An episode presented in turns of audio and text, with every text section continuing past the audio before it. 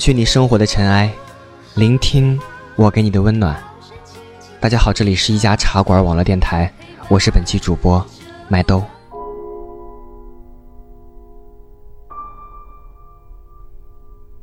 你去了巴黎，来自于作业本的长微博。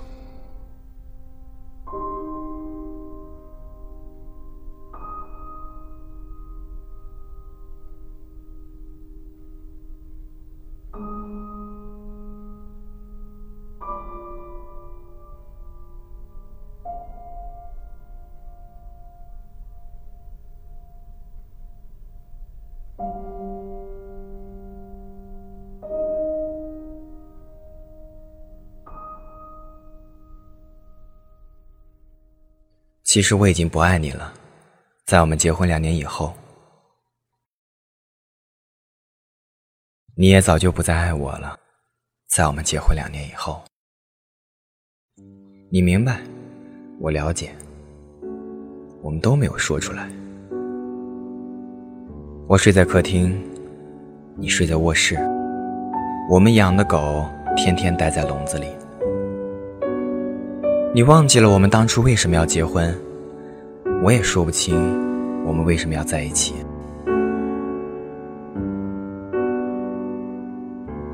去年夏天，你辞去了工作，开始学法语。你说你在北京待腻了，要去巴黎。你说这里雾蒙蒙的天儿让人绝望。你说这里拥挤的马路让人迷茫。但这就是北京。待在这儿，你天天想离开它，但当离开以后，你就会迫不及待地想回来。我没有把你的话放在心上，可你的法语进步很快。秋天的时候，你已经会唱我的名字叫伊莲。我们在国贸那家 K T V 里唱歌，那时候中国好声音正在铺天盖地，有个叫华少的主持人飞速走红。我记得那天晚上，唯一没有唱歌的人是我们的朋友作业本。你唱了好几首，我记不得歌词。我们彼此觉得分开只是说说玩玩而已。那天晚上风很大，北京城好像在嚎啕大哭，但无人伤心。我们一起把作业本送回东四环，你坐在前排，他还开玩笑地问我什么时候把你杀掉啊？我说你去巴黎之前必须把你杀掉。你笑了，我也笑了。路灯突然变得好温暖。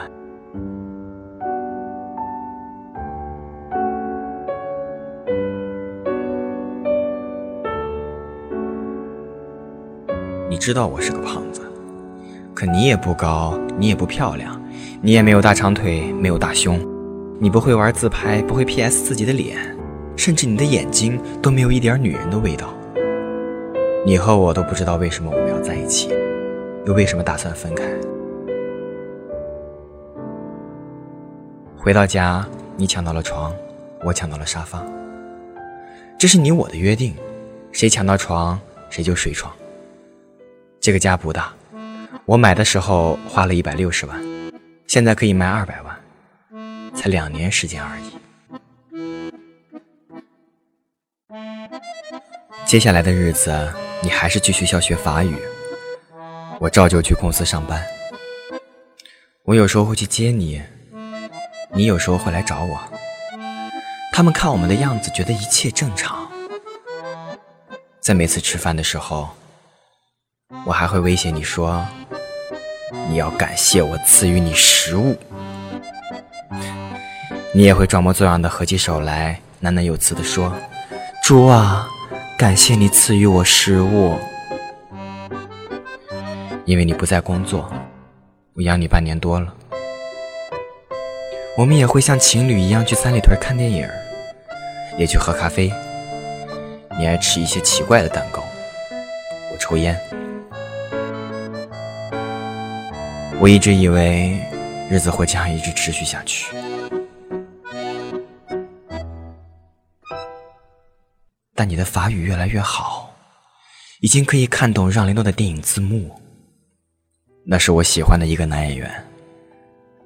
我喜欢的东西不多，你看起来也没什么爱好。秋天结束了，你突然说要出去租房子住，让我出租金，我答应了。你收拾了你的东西，翻好几次，一次一次的搬走了，我都不在家。胖子流泪很丑陋，所以我都不在家。搬走就搬走吧。很快，北京下了第一场雪。你的新家我从来都没有去过，我只是到你家楼下给你送过两本书。我们的联系越来越少，我们对彼此宣告分手。好像是我们都获得了解放，得到了自由。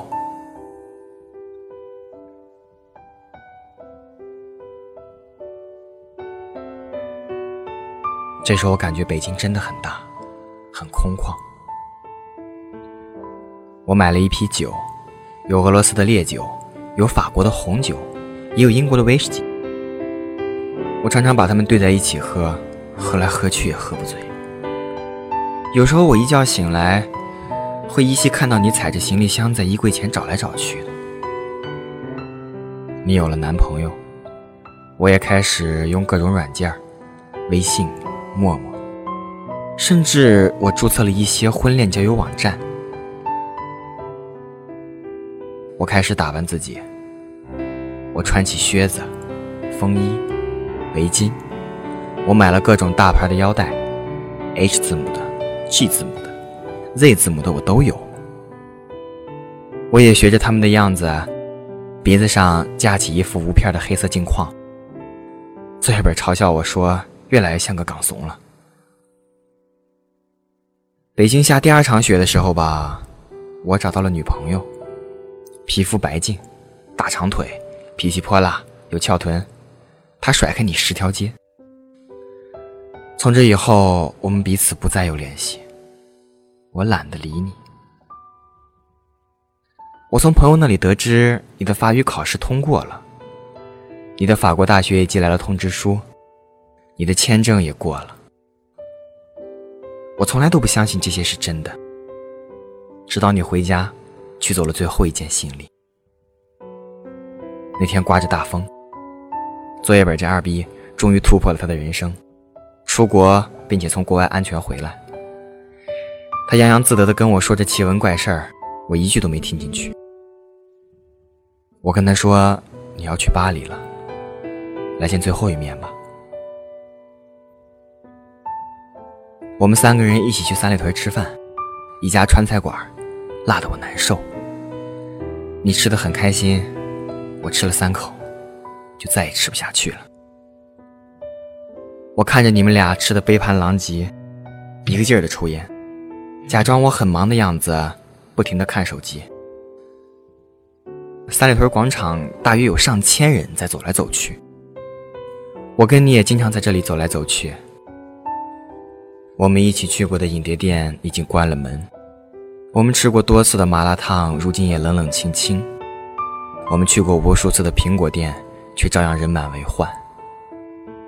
你说给我买个硬盘吧，我要用来拷电影。我去给你买了最贵的一千五百块。你说把你的录音机给我吧，我给了你。你说把你的相机也给我吧，我给了你。你说把你的墨镜也给我吧，我给了你。你要什么我都给你。我不知道我为什么这样慷慨，我好像巴不得你把我的一切都拿去。第二天，你跟我回了老家，我爸给了你一叠钱。走出家门，你很自觉地把钱装到我的口袋里。我妈送给你的金表，你也悄悄地放进我的包里。我说离婚手续怎么办啊？你说把协议寄到巴黎，签字再寄回来。我知道，你和我都受不了民政局那种刺激。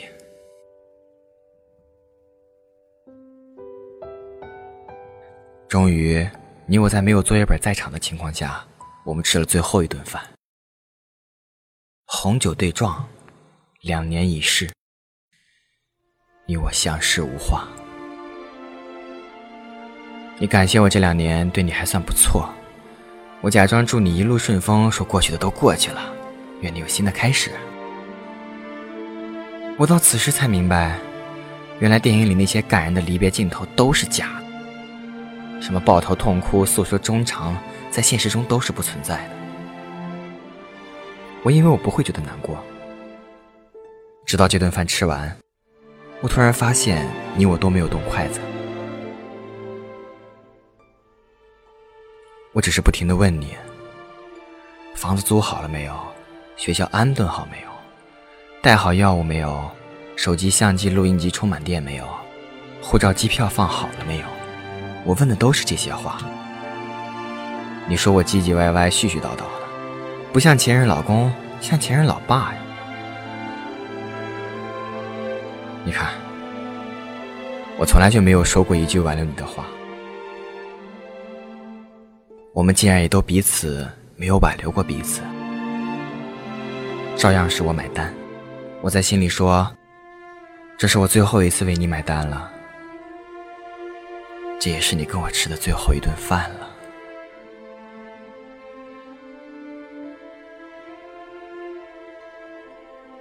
第二天我没有送你去机场，我知道送你去的那个人不应该是我，可我还是去了机场。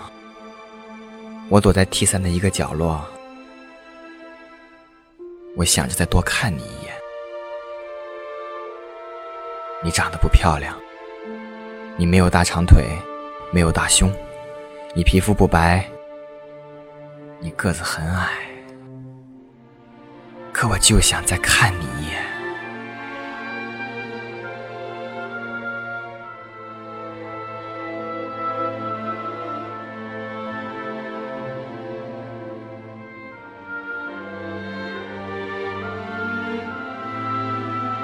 无数人在机场分别，有的人拥抱，有的人挥手，有的人只是用眼神对撞一下。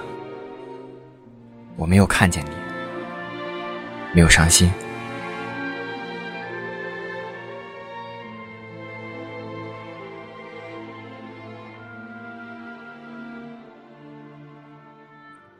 机场离咱们家只有短短的三十分钟车程。我就是感到我突然没法开回去了。我在车子里坐了好久，天上的飞机不停飞走，也有飞机不断降落。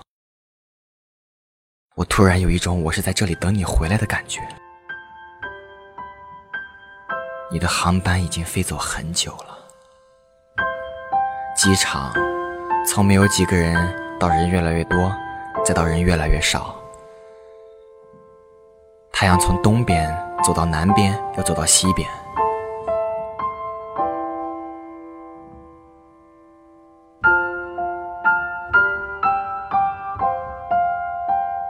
我最终还是回了家。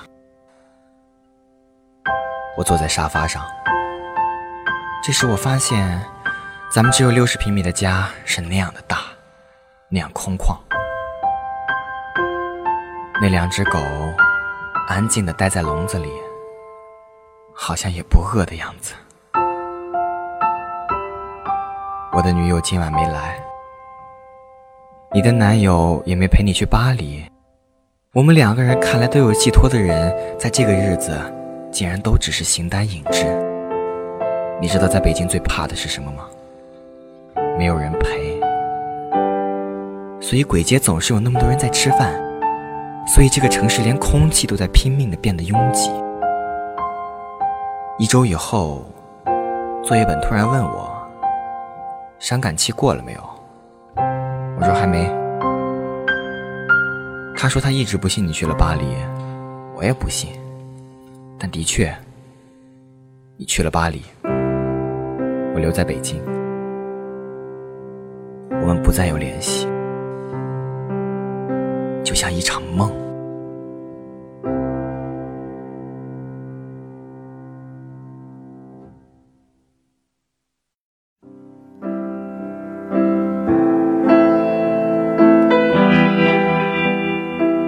你悄无声息地出现，从陌生人到过路人，最终悄无声息地消失了。